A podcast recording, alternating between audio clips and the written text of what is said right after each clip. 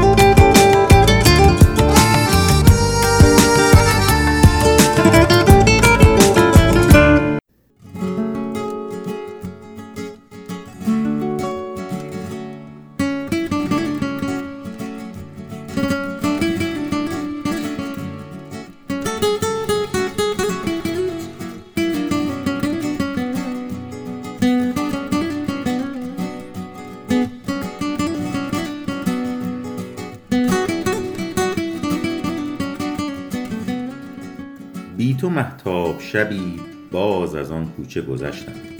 همه تن چشم شدم خیره به دنبال تو گشتم. شوق دیدار تو لبریز شد از جام وجودم. شدم آن عاشق دیوانه که بودم. در نهان خانه جانم گل یاد تو درخشید.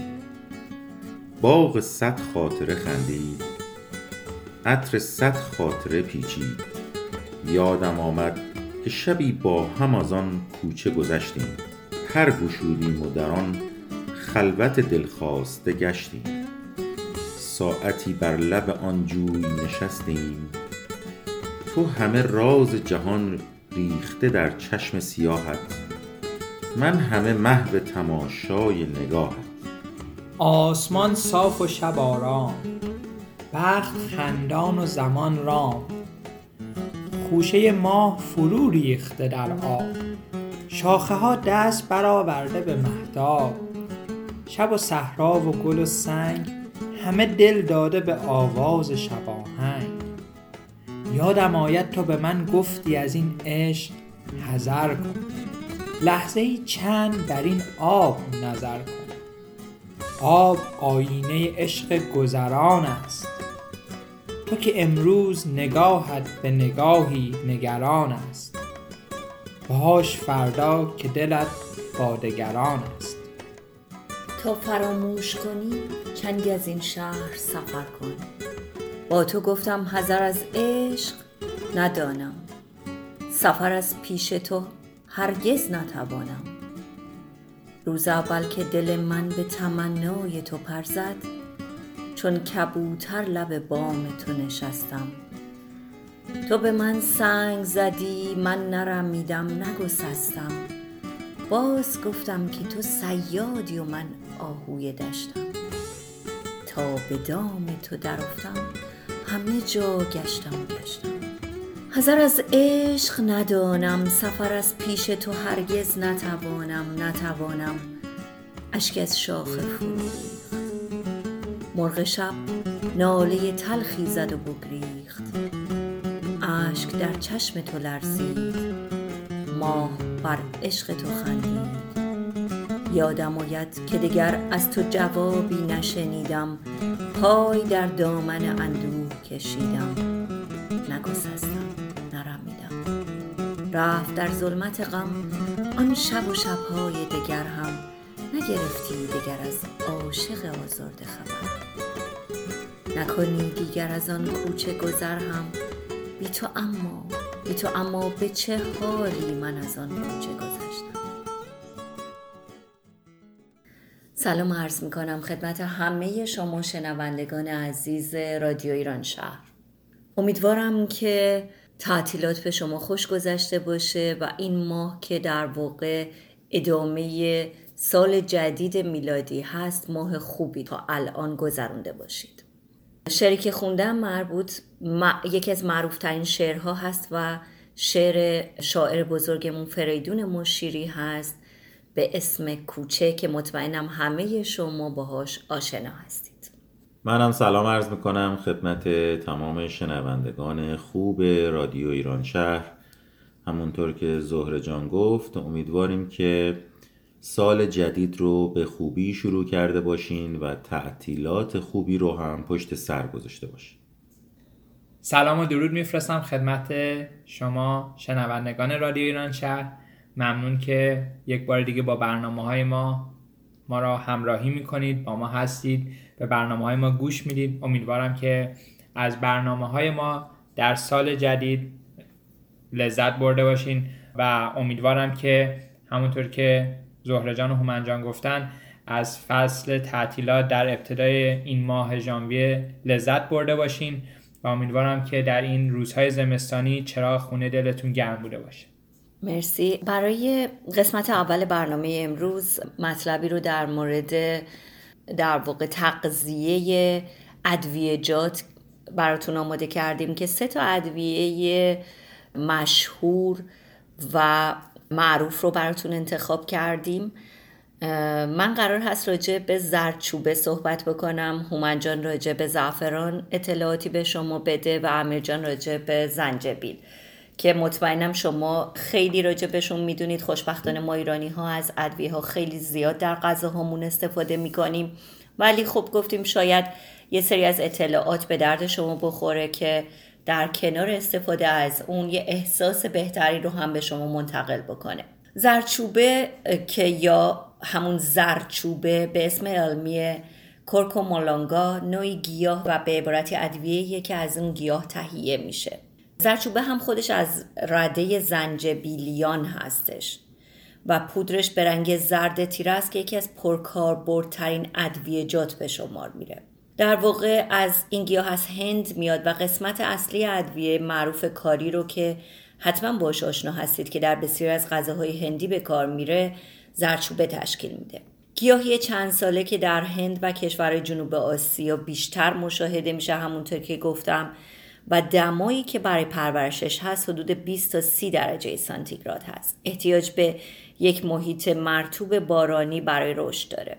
ساقه های زیرزمینی گوشتی گیاه یا ریزوم جمع بری میشه بعد از جوشوندن در آب و خوش کردن آسیاب میشه و پودر زرد مایل به نارنجی تهیه میشه که بهش زرچوبه میگیم.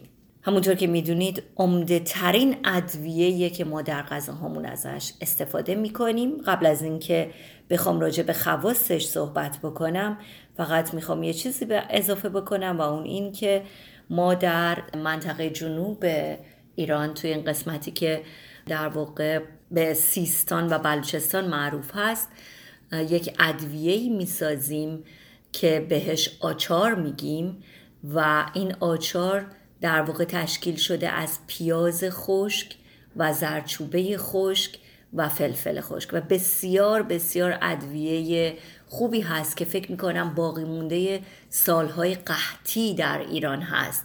به دلیل اینکه آدم ها بتونن استفاده بیشتری بکنن این رو یاد گرفتند که اینها رو خشک بکنن و بتونن در غذاهاشون بیشتر استفاده بکنن. ادویه یا گیاه بعدی زعفران هست. همینطور که اطلاع دارین گیاه یا ادویه بسیار گرانی هست چه در کشورمون ایران و چه در اینجا. که شما بخواید تهیهش کنید باید مبالغ زیادی رو برای تهیهش پرداخت کنید. ولی انقدر فواید داره که میارزه انسان هر چقدر هزینه کنه تا این ادویه رو به خونش بیاره و استفاده کنه و از انواع و اقسام بیماری ها جلوگیری کنه. خواستگاه این گیاه در ایران هستش و مخصوصا ناحیه خراسان ولی کشورهایی مثل اسپانیا و ایتالیا هم این گیاه رو کاشتن و تو تولید بالایی رو الان دارن. و همچنین در حال حاضر در آمریکا یکی از دوستان من آقای دکتر آرش بهبهانی در ناحیه ورمونت این رو کاشته و جالبه که اون دیده که آب و هوای این ایالت خیلی شبیه شهریه که در ایران خب مثلا نزدیک مشهد و خراسان آب و هوای نسبتا سردی داره و زعفران اونجا هم عین مشهد و عین ایران تولید خوبی داره. نهایتا زعفران اثرات بسیار دارویی خوبی داره. من اگه بخوام خیلی تیتروار در موردش صحبت کنم خواص ضد سرطانی در رابطه با انواع و اقسام سرطان ها می‌تونه نقشی ایفا کنه چون که خاصیت آنتی اکسیدانی بسیار بالایی داره. مواد تشکیل دهنده این زعفران سه ماده کروسین، کروستین و سفرانال هست که به صورت اکسترکت یا اصاره الان تهیه شده و شما لازم نیست حتی بخواین که زعفران رو خریدار کنید. حداقل در والمارت اینجا می‌تونید قرصش رو تهیه کنید و بخورید روزانه. و ما ایرانی ها که خوشبختانه در غذاهای روزانهمون معمولا از زعفران استفاده می‌کنیم و بسیار ماده بسیار خوبی حداقل برای رفع افسردگی. تحقیقات نشون داده که زعفران بسیار ماده مفیدیه برای جلوگیری از افسردگی یا حتی اگر کسانی درگیر افسردگی مخصوصا در قربت هستند مصرف زعفران بسیار خوب می‌تونه این بیماری رو دور بکنه از انسان. خیلی ممنون. دوره جان و هومن جان بابت اطلاعات خیلی مفیدی که دادین. من می‌خوام در مورد زنجبیل باتون صحبت کنم. زنجبیل یا لغت انگلیسی که بهش میگن جینجر خب توی آشپزی ایرانی استفاده میشه تو آشپزی اقصا نقاط دنیا این ماده استفاده میشه. مثلا توی ایران می‌دونیم که ما شیرینی زنجبیلی داریم که استفاده می‌کنن. و خود می‌دونید زنجبیل به تنهایی می‌تونه طعم هر غذای شیرینی رو عوض کنه و به یک در واقع مزه خیلی خوب و مطبوعی برسونه. زنجبیل خواص داروی خیلی زیادی هم داره. مهمترین جزء تشکیل دهنده زنجبیل که مسئول این ایجاد تم و مزه در این گیاهه جینجرول در واقع از همون لغت انگلیسی جینجر میاد و اکثر خواص دارویش هم مخصوص بونه. حالا من تیتوار یه سری از خواص دارویی زنجبیل رو میگم. ضد تهوع هست مقوی قلب هست برای ضد لخته شدن خون هست. آنتی اکسیدان های فراوانی توش داره. کسایی که آسم دارن یا برونشیت دارن براشون خیلی مفیده چون ضد سرفه است. محرک سیستم ایمنی بدن ضد نفخ. برای ترشات روده و معده کمک می‌کنه. برای کلسترول خون می‌تونه مفید باشه. و همین همونطور که می‌دونید زنجبیل یک ماده که بسیار فواید زیادی داره. اما مصرف زنجبیل برای بعضی از افراد می‌تونه مضر هم باشه. مثلا حتی در طب سنتی خودمون تو ایران می‌گفتن که زنجبیل ممکنه باعث بروز التهاب های دهان بشه. توی فرهنگ خودمون میگیم که این زنجبیل ماده گرمیه که در واقع باعث گرم شدن بدن میشه. این باعث میشه که بدن گرمای بیشتری تولید کنه و این امکان باعث بروز التهاب بشه در دهان و مخاط و ممکنه ایجاد سوزش یا خارش بکنه. و همین اگه شما زنجبیل رو استفاده کنید و اون احساس التهاب و سوزش رو در دهانتون احساس کردید ترجیح ترجیحا نباید از اون ماده استفاده کنید. و در دوران بارداری هم در مورد زنجبیل اتفاق نظر بین محققان وجود نداره و یه سری اختلاف عقیده وجود داره. بعضی میگن که یک رابطه بین زنجبیل و سخت جنین وجود داره بعضی میگن نه اصلا همچین چیزی وجود نداره. ولی توصیه میشه که در دوران بارداری اگر می‌خواین میزان استفاده از زنجبیل یا جینجر رو در رژیمتون افزایش بدین با دکترتون حتما صحبت کنید. می‌دونم که خیلی از شماها آشنا هستید با استفاده زنجبیل برای غذا درست کردن و شیرینی درست کردن. حتی توی کویزین شرق آسیا مثلا شما اگر میرین غذای تای می‌خورید یا غذای ویتنامی می‌خورید یا غذای چاینیز می‌خورید یا حتی غذای ژاپنی می‌بینید که خیلی دارن جینجر استفاده می‌کنن. مثلا اکثر غذای تای فود در واقع غذای تایلندی وقتی برای تفت دادن استفاده می‌کنن همشون یا از پودر جینجر استفاده می‌کنن یا از خود جینجر استفاده می‌کنن.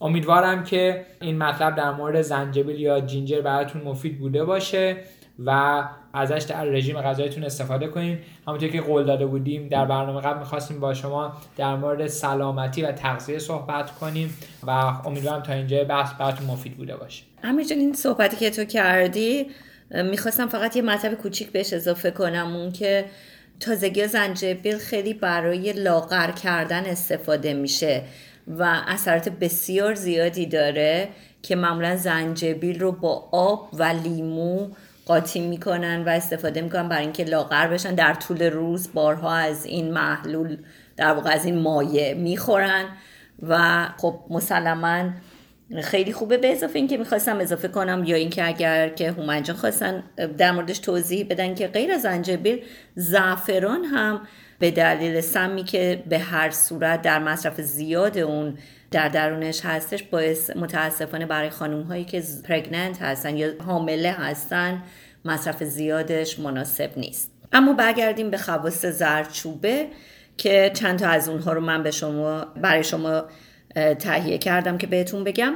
یکی اینکه زرچوبه پلیفنول داره که به میزان قابل توجهی در اکثر گیاه ها وجود داره اما این باعث میشه که اگر در بدنتون و به خصوص مفاصلتون رنج دارید اون التهاب در واقع کم میشه در اثر مصرف زرچوبه دیگه اینکه برای کنترل دیابت به شما کمک می‌کنه به دلیل ماده کرومین موجود در زرچوبه بنابراین افراد دیابتی براشون خیلی خوب هست اگر که در غذاشون از زرچوبه استفاده کنن. چرا؟ این رنگدونه باعث میشه که همون کرومین آنزیم AMPK رو که روی جذب گلوکوز تاثیر می‌گذاره فعال می‌کنه و به این دلیل برای دیابتی ها خیلی خوب هستش. دیگه اینکه همونطور که گفتم ضد التهاب طبیعی هستش و در نتیجه میشه اونو جایگزین بعضی از داروهای ضد التهاب کردش. یکی از چیزایی که میگن میگن زرچوبه ضد افسردگیه. من اصلا فکر می‌کنم ادویجات ضد افسردگی اصلا بوشون که تو خونه را میفته توی غذا همه ما حالمون بهتر میشه. من بارها حتی با بو کشیدن زعفرون واقعا احساس می‌کنم حالم تغییر می‌کنه. دیگه اینکه زرچوبه همونطور که خیلی از شما شنیدید این روزها ضد سرطان در واقع معرفی میشه و در درمان سرطان تاثیر خیلی زیادی داشته. کلا ما خیلی خوب آشنا هستیم با این مقوله که گیاهان و ادویجات به سلامتی انسان خیلی کمک می‌کنن. در انتها فقط می‌خواستم چیزی رو معرفی بکنم که من خودم وقتی که داشتم دنبال این مطالب میگشتم تازه متوجه شدم و قبلا نشیده بودم و اسم این چیزی که در واقع با زرچوبه تهیه میشه شیر زرچوبه هست و میگن که فواید بسیار زیادی داره نوشیدن شیر زرچوبه و در واقع هندی ها این رو شروع کردن. همونطور که می‌دونید هندی ها خیلی معروفن برای مصرف ادویجات خیلی به مراتب بیشتر از ماها. و در واقع شیر زرچوبه کمک می‌کنه به اینکه سرفه آدم کمتر بشه. اگر دچار مشکل سوء حازمه هستید اون رو از بین می‌بره. خطرات بیماری های قلبی رو کاهش میده.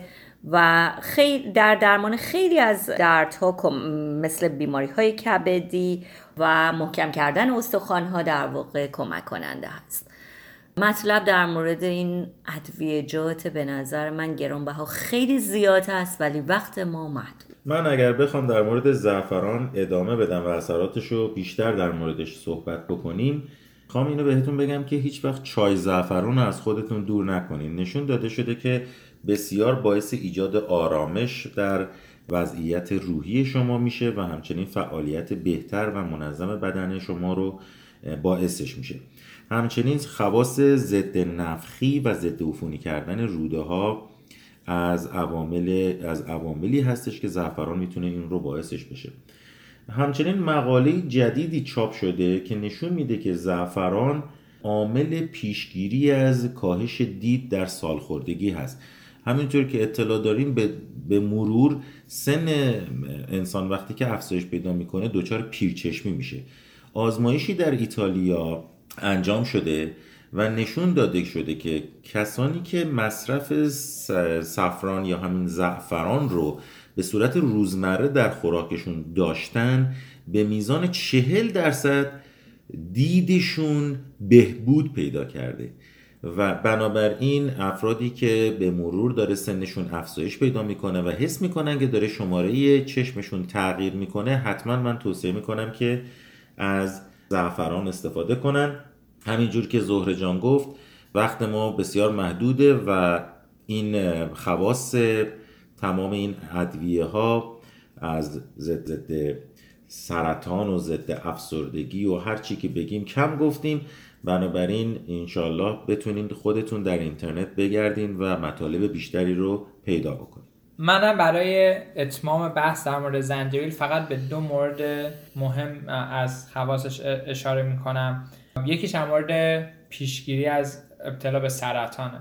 همونطور که میدین تو سالهای قدیم قرنهای گذشته مردم از قحطی و وبا و تاون میمردن. الان یکی از مهمترین دلایل مرگ انسان ها سرطانه. و هنوزم که هنوزه با این همه پیشرفت علم و تکنولوژی هنوز که درمان قطعی برای خیلی از سرطان ها متاسفانه وجود نداره. زنجبیل یا جینجر یکی از موادیه که خیلی می‌تونه کمک کنه برای پیشگیری از ابتلا به سرطان. مخصوصا زنجبیل حاوی یه سری ترکیبات هست که برای سرطان های تخمدان و سرطان روده یا کلون خیلی موثره. یعنی برای این دوتا خیلی می‌تونه مفید باشه. یه دونه دیگه از خواستش رو بگم برای تسکین درده برای کسایی که مثلا علائم میگرن دارن استفاده از زنجبیل باعث میشه که اون هورمون های التهابی جلوی ترشش گرفته بشه و خیلی کمک می‌کنه به میگرن. کسانی که آرتروز دارن یا از دردهای مفصلی رنج می‌برن زنجبیل یکی از موادی که خیلی از افراد توصیه می‌کنن چون اون درد و تورم مفاصل رو در واقع کمتر می‌کنه و باعث میشه که اون درد میزانش کاهش پیدا کنه. دیگه همونطوری که هم زهرجان و هومنجان گفتن مطلب خیلی زیاده در مورد این ادویجات ولی خب وقت برنامه ما محدوده. امیدوارم که خودتون برین بیشتر بخونین. ولی همونطوری که زهره جون گفت حتما از این مواد توی غذاتون استفاده کنید چون نه تنها طعم غذا رو عوض می‌کنه روحیه انسان رو هم عوض می‌کنه.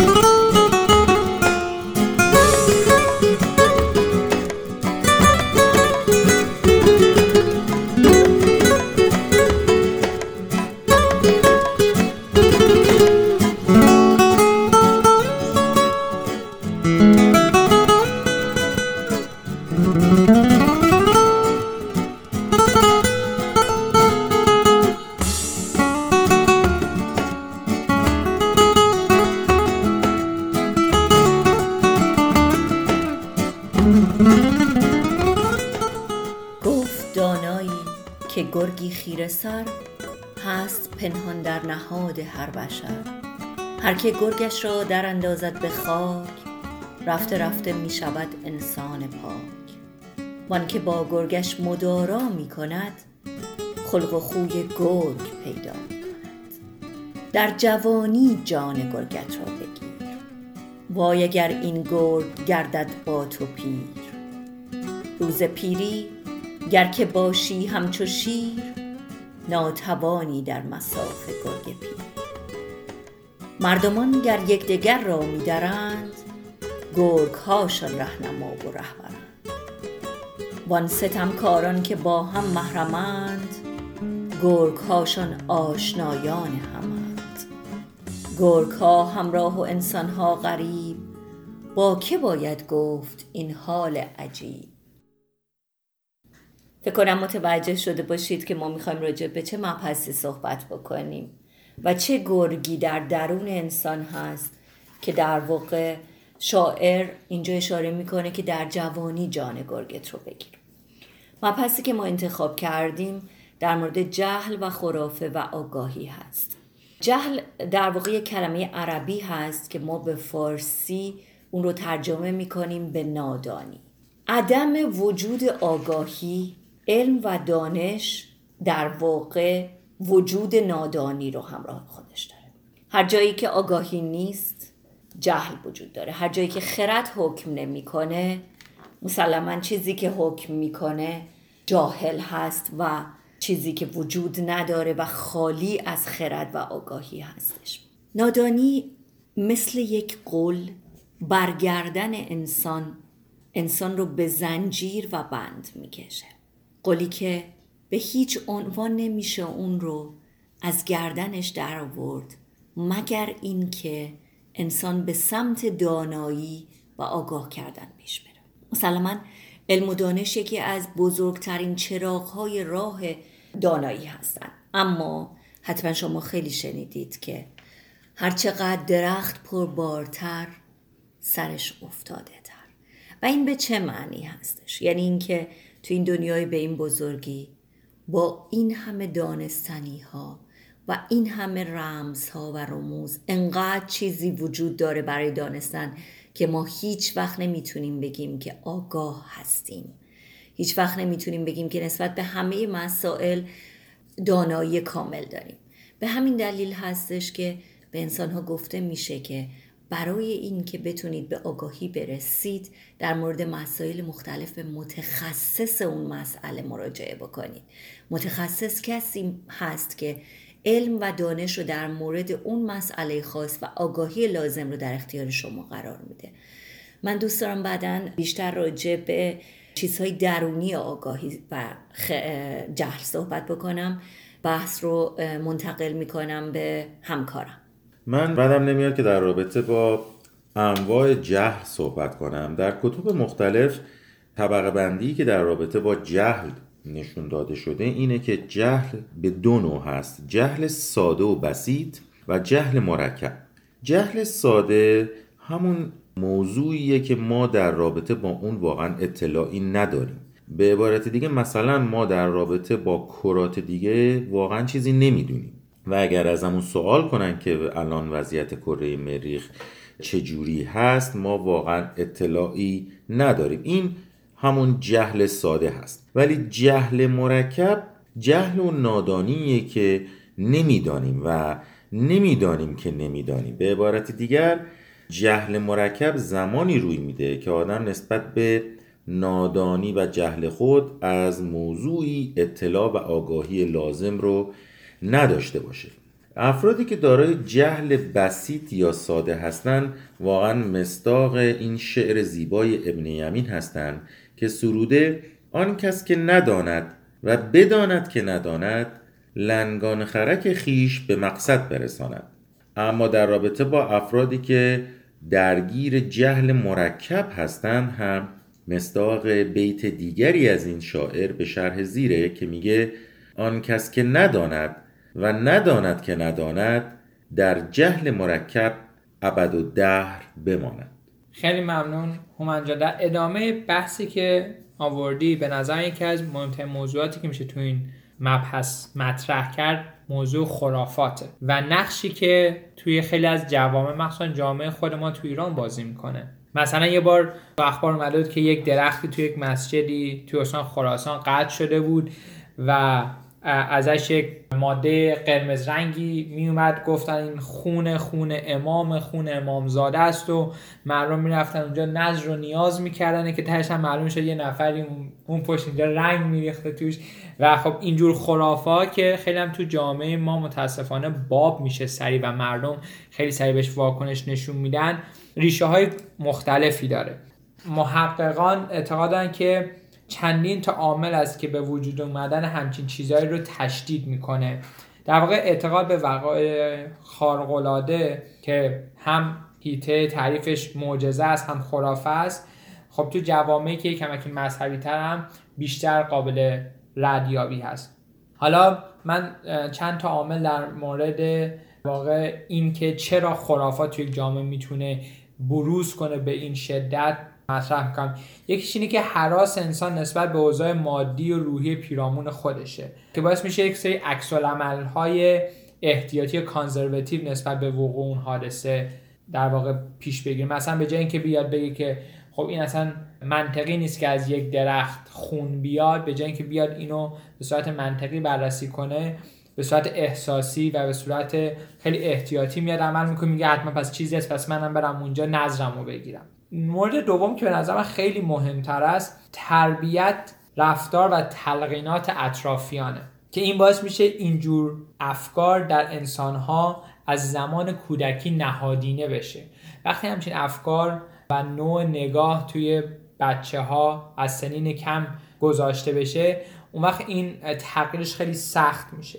یکی دیگه از کمبود دانش انسان که در واقع در اون دام خرافات میفته وقتی انسان یه سری اطلاعات علمی داشته باشه یا در مورد اون موضوع اطلاع داشته باشه همونطوری که زهره جان گفتن در یک موضوع اکسپرت باشه اون وقت به این راحتی گیر این داستان ها نمیافته.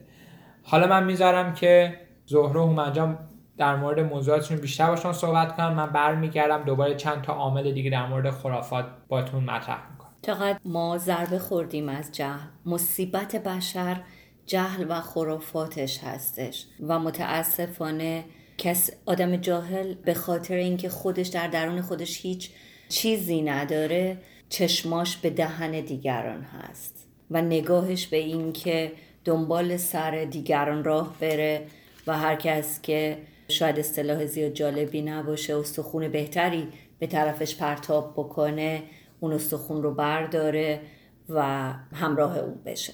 یکی از مسائلی که می‌خواستم اینجا راجبش یه توضیح کوچیک بدم این هستش که در واقع ما به همینطور که به دنیا میایم و بزرگ میشیم یک سری چیزها رو از خانواده می‌گیریم یک سری چیزها رو در طول مسیر کسب می‌کنیم و بسته به اون که ما چقدر خودمون آمادگی داشته باشیم برای اینکه کسب علم و دانش بکنیم و خودمون رو در واقع ارتقا بدیم شرایطمون تغییر خواهد کرد در طول مسیر. اما چیزهای زیادی که اینجا تلمبار شده میره و توی قسمت ناخودآگاه ما جمع میشه. خب روزی که به خودمون میایم یه نفر چراغ رو روشن می‌کنه و میگه که خب از این به بعد باید با یک چراغ روشنتری نگاه بکنی.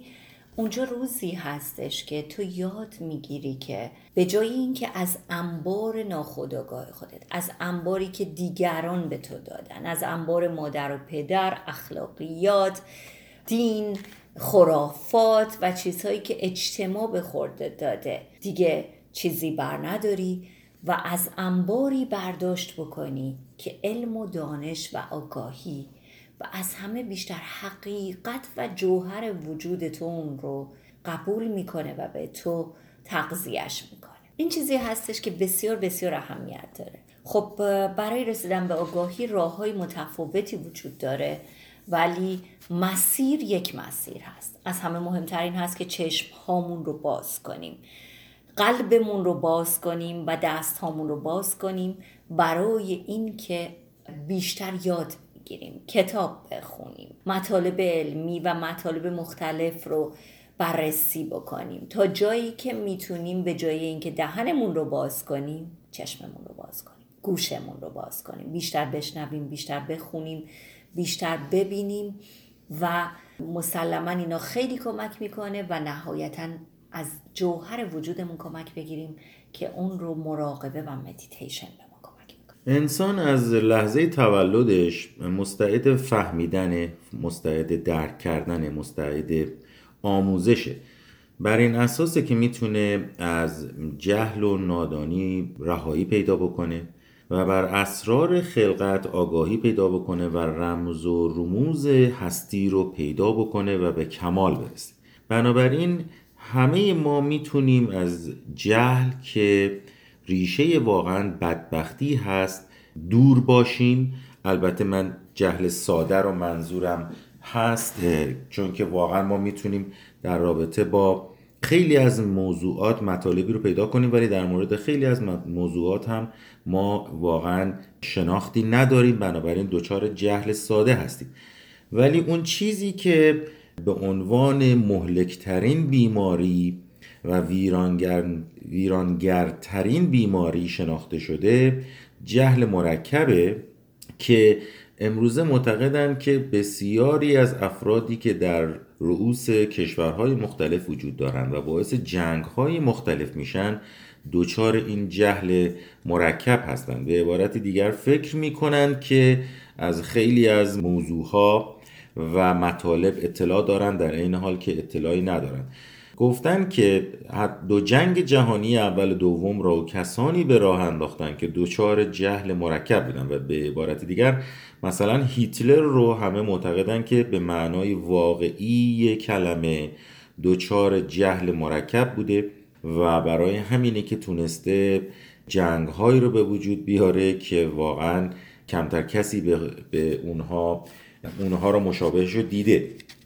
از جمله ویرانگری هایی که جهل مرکب به بار میاره اینه که فضیلت هایی چون اقلانیت، تفکر، اندیشه، تعمل، مدارا، آینده نگری، همه جانب نگری، مشورت، تدبیر، گفتگو، نقادی، پژوهش، مطالعه و یادگیری رو عمدن یا سهون به تاراج می‌بره و نابود می‌کنه. به عبارت دیگر هممون معتقدیم که جهل مرکب رو همواره و در همه جا باید فریاد زد و رسوا کرد و تشت رسوایی آن را از بام این جهان فرو کرد در انتهای بحث خرافات من به دو تا موضوع دیگه اشاره می‌کنم. یکی دیگه از عوامل در واقع گرایش به خرافه دلبستگی به یک اعتقاد یا یک شخص خاصه که هرچه اون قدرت و مقام اون عقیده یا شخص بالاتر باشه انسان بدون در نظر گرفتن هیچ اقلانیتی و اطلاعاتی که دریافت می‌کنه میپذیره. این یکی از عوامل شیوع خرافه در بین جوامع است. و یکی دیگه از عواملش این اندیشه های خرافی که گاهی در طول تاریخ سینه به سینه و نسل به نسل منتقل شده و دیگه توی فرهنگ نهادینه شده. مثلا یکیش نحس بودن عدد 13 یک چیزی که توی فرهنگ اینقدر نهادینه شده که دیگه نمیشه عوضش کرد. البته خب بعضی از این خرافا خیلی در واقع ضرر آفرین نیستن. یعنی اینکه یک چیزی اسکاله سه اعتقاد دارن. یا مثلا رابطه عدسه با صبر کردن. توی فرهنگ ایرانی خیلی اعتقادن وقتی کسی عدسه می‌کنه باید اونجا صبر کنه تا قبل از این بکارین اینها یک خیلی از اینطور خرافه ها یا اینجور اندیشه ها نسل به نسل منتقل شده و دیگه جایگاه خیلی خاصی توی اون فرهنگ پیدا کرده. ولی خب الزاما خیلی هاشون باعث در واقع ایجاد ضرر نمیشن. یه چیزی که خیلی مهمه اینه که علاقه انسان به ماورا طبیعه و وقایع شگفتآور از ابتدای تاریخ بوده. همه ما می‌دونیم. و اینکه زیاده روی در این مورد باعث وجود اومدن خرافات میشه. اما نکته مهم اینه که عوامل و گروه هم هستن که باعث به وجود اومدن این خرافات میشن و در واقع عمدی باعث شیوع سری ایده های خرافگری در بین مردم میشن. به طور کلی میشه, میشه گفت که خرافات با سطح فکری و علمی هر جامعه رابطه معکوس داره. در پایان این بحثم می‌خوام یک دو بیتی براتون بخونم که در واقع خلاصی است از این بحثی که ما مطرح کردیم.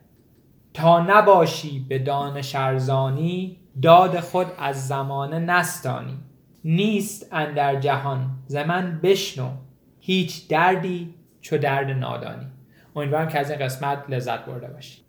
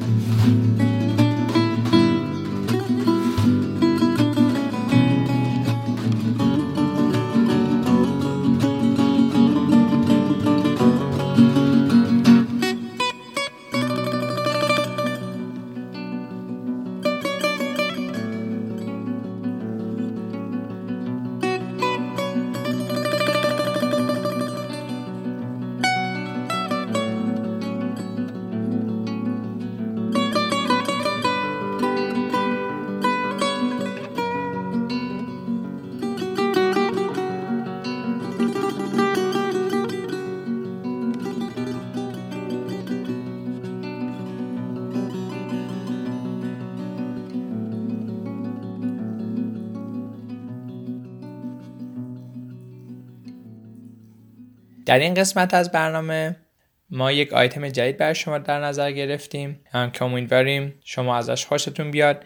از این به بعد قصد تو برنامه هامون معرفی کتاب داشته باشیم و یک قسمت از اون کتاب رو هم برای شما بخونیم. در این قسمت ما کتاب هرگام آرامش است رو بر شما انتخاب کردیم که یکی از همکاران جدید رادیو ایران شهر تابان عزیز این کار رو انجام داده. امیدوارم که از این برنامه و از این قسمت لذت ببرید هرگام آرامش است.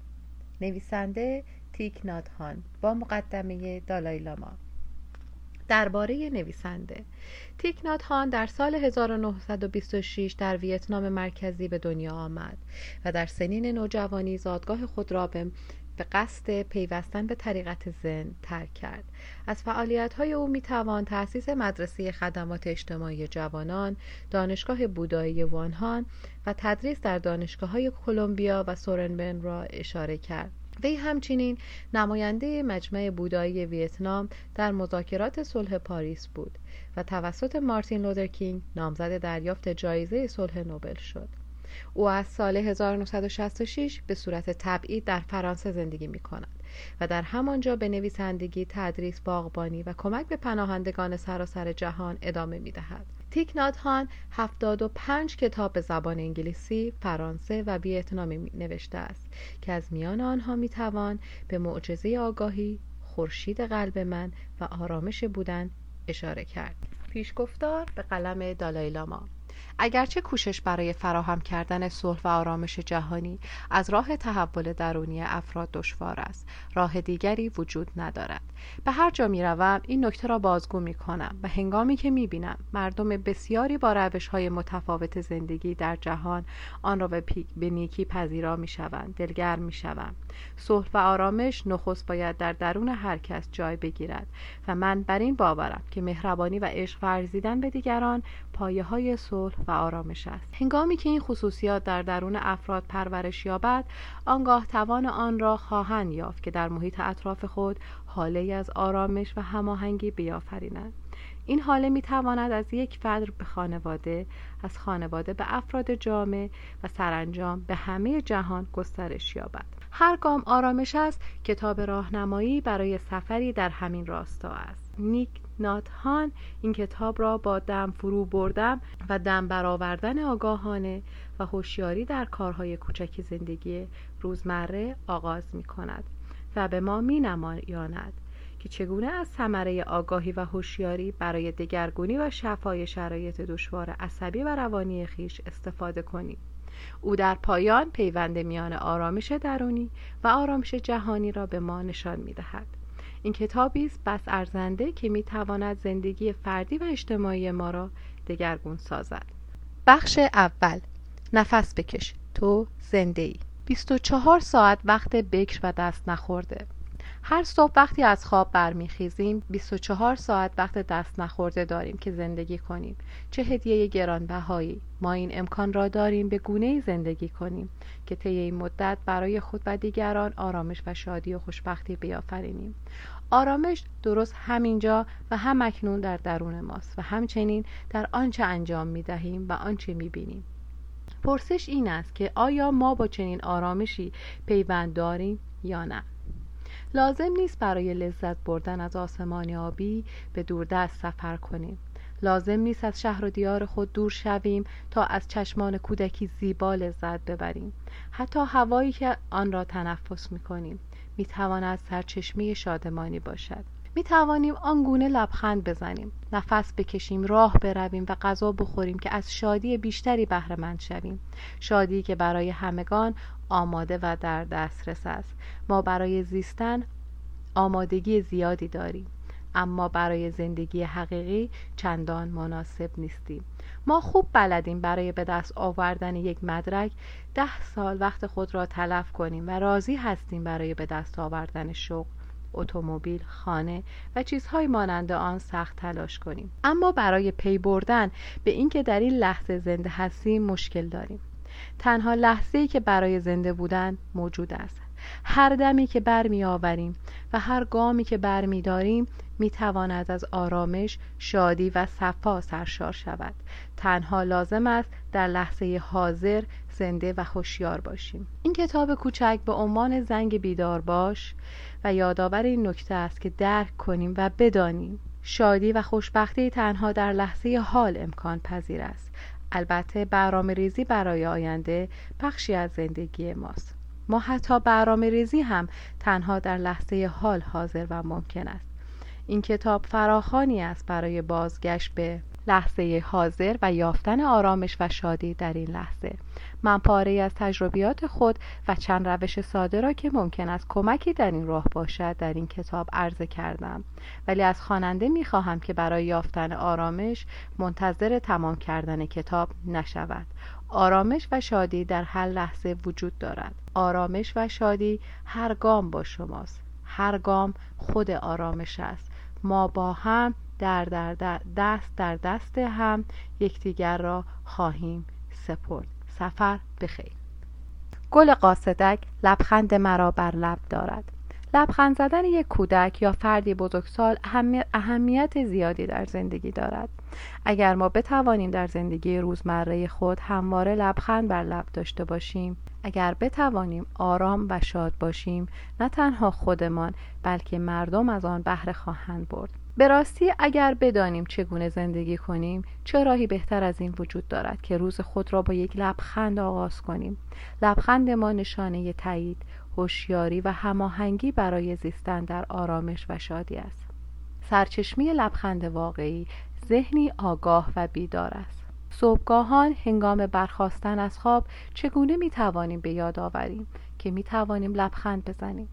شاید با آویختن یک نشانه یادآوری کننده در جایی نشانه مانند یک شاخ گل یک برگ یک تصویر یا چند کلمه الهام بخش در بالای بستر خواب به طوری که هنگام بیدار شدن توجه ما را به خود جلب کند. وقتی پس از مدتی در اجرای این کار ماهر شدید دیگر نیازی به این وجود ندارد که نشانه داشته باشید. چون در آن هنگام حتی با شنیدن آواز پرندهی یا دیدن نور آفتاب که از پنجره به سوی شما میتابد به یاد خواهید آورد که می توانید لبخند بزنید. لبخند زدن به شما کمک خواهد کرد. روز را با ملایمت و هوشیاری شروع کنید.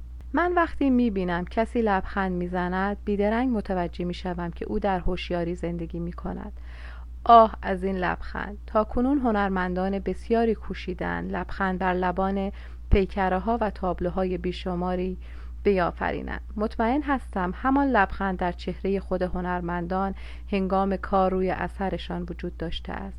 آیا فکر می‌کنید یک نقاش خشمگین می‌تواند چنین اثری از لبخند بیافریند؟ لبخند مونالیزه اندکی محو است. با وجود این حتی لبخندی مانند آن کافی است تا تمام عضلات صورت انسان را آرامش بخشد و نگرانی ها و خستگی ها را از میان ببرد. شکوفه کوچک و زیبا از لبخند روی لبهای ما هوشیاری و آگاهی را میپروراند و ما به طوری معجزه آسا آرام می‌شویم و آرامشی که خیال می‌کردیم از دست داده ایم به ما باز میگردد. لبخند برای ما و افراد پیرامونمان شادی خواهد آورد. حتی اگر با صرف پول زیادی برای تمامی افراد خانواده خود هدیه بخریم هیچ یک از این هدیه ها نمی تواند به آنها به اندازه یک لبخند شادی بیافریند. این هدیه ارزشمند رایگان است. دوستی در سفر کالیفرنیا این شعر را سرود. لبخندم را گم کردم اما نگران مباش چون گل قاصدک آن را بر لب دارد. اگر شما لبخندتان را گم کرده اید هنوز می توانید آن را بر لبان گل قاصدک پیدا کنید. و از چندان بد نیست. شما آنقدر آگاهی دارید که متوجه شوید لبخندتان هنوز وجود دارد. تنها لازم است یکی دو بار هوشیارانه نفس بکشید. آنگاه خواهید توانست لبخند خود را باز یابید گل قاصدک یکی از دوستان شماست. او وفادارانه لبخندتان را برایتان نگاه خواهد داشت. به راستی هر آنچه در اطراف شماست لبخند لبخندتان را برایتان حفظ می کند نیازی نیست احساس تنهایی کنید. تنها کافی است آغوشتان را به روی حمایتی که دور تا دورتان را فرا گرفته و درونتان نیز وجود دارد بگشایید. همچون آن دوست که متوجه شد گل قاصدک لبخندش را برایش نگاه داشته. شما هم می توانید آگاهانه نفس بکشید و آنگاه شادیتان باز خواهد گشت تنفس آگاهانه چند روش تنفس وجود دارد که با آنها می توان زندگی را روشنتر و لذت بخشتر کرد. روش اول خیلی ساده است. هنگامی که نفس را فرو می برید به خود بگویید نفس به درون من آگاهم که همکنون نفس خود را فرو می برم و هنگامی که نفس را بیرون می دهید به خود بگویید نفس به بیرون. من آگاهم همکنون نفس خود را به بیرون می دهم فقط همین. شما دم را به عنوان نفسی به داخل و بازدم را به عنوان نفسی به خارج می شناسید و آگاهانه متوجه آن هستید. حتی نیازی نیست که تمام جمله را تکرار کنید. می توانید تنها این دو کلمه را به کار ببرید درون و بیرون. این شیوه تنفس می تواند به شما کمک کند تا ذهنتان را روی تنفس های خود متمرکز نگاه دارید همانطور که این تمرین را ادامه می دهید به مرور نفستان آرام بخش و همراه با اطمینان خاطر خواهد شد و ذهن و بدنتان نیز آرام می گیرد. تمرین مشکلی نیست فقط ظرف چند دقیقه شما ثمره این مراقبه را درک و احساس خواهید کرد تنفس ما ارتباط دهنده بدن و ذهن ماست. گاه ذهن ما به چیزی فکر می کند ولی بدن در حال انجام کار دیگری است. و ذهن و بدن هماهنگ نیستند ما از طریق آگاهی به تنفس ذهن و بدن خود را با یکدیگر هماهنگ می‌کنیم. تنفس هوشیارانه گذرگاهی بسیار مهم است. به نظر من تنفس لذتی است که نمی‌توان آن را به آسانی از دست داد. من هر روز تنفس آگاهانه را تمرین می کنم و در اتاق کوچکی که برای مراقبه در نظر گرفتم این جمله را نقش کرده هم آگاهانه نفس بکش. تو زنده ای تنفس آگاهانه و لبخند می تواند به تنهایی ما را بسیار شاد کند. زیرا وقتی هوشیارانه نفس می کشیم خود را دوباره باز می یابیم و به خود می آییم در لحظه حال با زندگی مواجه می شویم لحظه حال لحظه شگفت. در جامعه پرمشغله که داریم هر از گاه چند نفس آگاهانه غنیمت بزرگی است. می توانیم تنفس آگاهانه را نه تنها به صورت نشستن در حالت مراقبه بلکه هنگام کار در خانه یا دفتر خود یا هنگام راندن اتومبیل یا در اتوبوس و هر جایی که هستیم و هر زمانی از روز انجام دهیم. شیوه های بسیاری وجود دارد که می توانیم برای کمک به تنفس هوشیارانه آن را نیز انجام دهیم. با دم فرو بردن تن را می آسایم با دم برآوردن لبخند می‌زنم. با آسودن در همین دم دم شگفت را در میابم با دم فرو بردن تن را می آسایم گفتن این جمله همچون نوشیدن جام شربتی خنک در یک روز داغ است. شما می توانید احساس کنید این خنکی وجودتان را خنک و آرام کرده است. وقتی من به درون نفس می کشم این سطر از شعر را می خوانم به راستی احساس می کنم نفسم تن و جانم را آرامش داده است. با دم برآوردن لبخند می‌زنم می‌دانید که لبخند صدها ماهیچه صورت را آرام و رها می کند. آراستن صورت به لبخند نشانه آن است که شما بر خود تسلط دارید. با آسودن در همین دم هنگامی که در لحظه حال در اینجا هستم به هیچ چیز دیگری نمی اندیشم. دم شگفت را در میابم. این شادمانی و سرور است که با ثبات و آسودگی بنشینیم و به تنفسهایمان به لبخندمان و به طبیعت راستین خیش بازگردیم. وعدگاه ما با زندگی در آن حاضر است. اگر در این لحظه آرامش و شادی نداشته باشیم پس چه زمانی می توانیم شادی و آرامش را تجربه کنیم؟ فردا یا پس فردا؟ چه چیز ما را از اینکه در این لحظه حال شاد باشیم باز می دارد همان گونه که نفسهای خود را پی می‌گیریم می توانیم به سادگی بگوییم. آرامش لحظه حال لحظه شگفت. این شیوه نه تنها مختص مبتدی ها نیست بسیاری از ما که مراقبه و تنفس آگاهانه را حتی به مدت چهل یا پنجاه سال تجربه کردیم به همین ترتیب عمل می کنیم و ادامه می دهیم زیرا این تمرین بسیار آسان و در عین حال بسیار مهم است. Müzik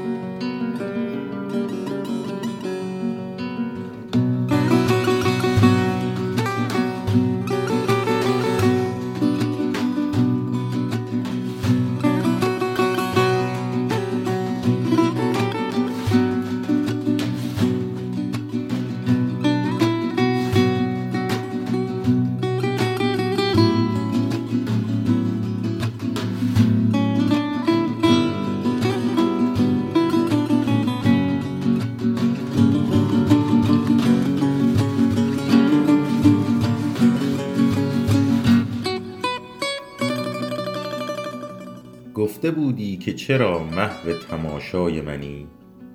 آنچنان محو که یک دم مژه بر هم نزنی. مژه بر هم نزنم تا که ز دستم نرود.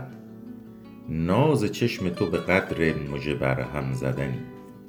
این دلاویزترین حرف جهان را همه وقت. نه به یک بار و به ده بار که صد بار بگو. دوستم داری؟ را از من بسیار بپرس. دوستت دارم را با من بسیار بگو. بر خاک چه نرم میخرامی ای مرد. آنگونه که بر کفش تو نشین ننشیند گرد. فردا که جهان کنیم بدرود به درد آه آن همه خاک را چه می‌خواهد کرد؟ روز روزگار بر همه شما خوش باشه. امیدوارم که سال جدید سالی باشه که همتون به خواسته هاتون برسید. پاینده باشید موفق و سرافراز تا برنامه بعد که در خدمتتون هستیم. خیلی ممنون که تا انتهای برنامه با ما همراه بودید. ممنون از محبتتون و امیدوارم که تو این روزهای زمستونی همیشه چراغ دلتون و چراغ خونتون گرم باشه. تا برنامه بعد.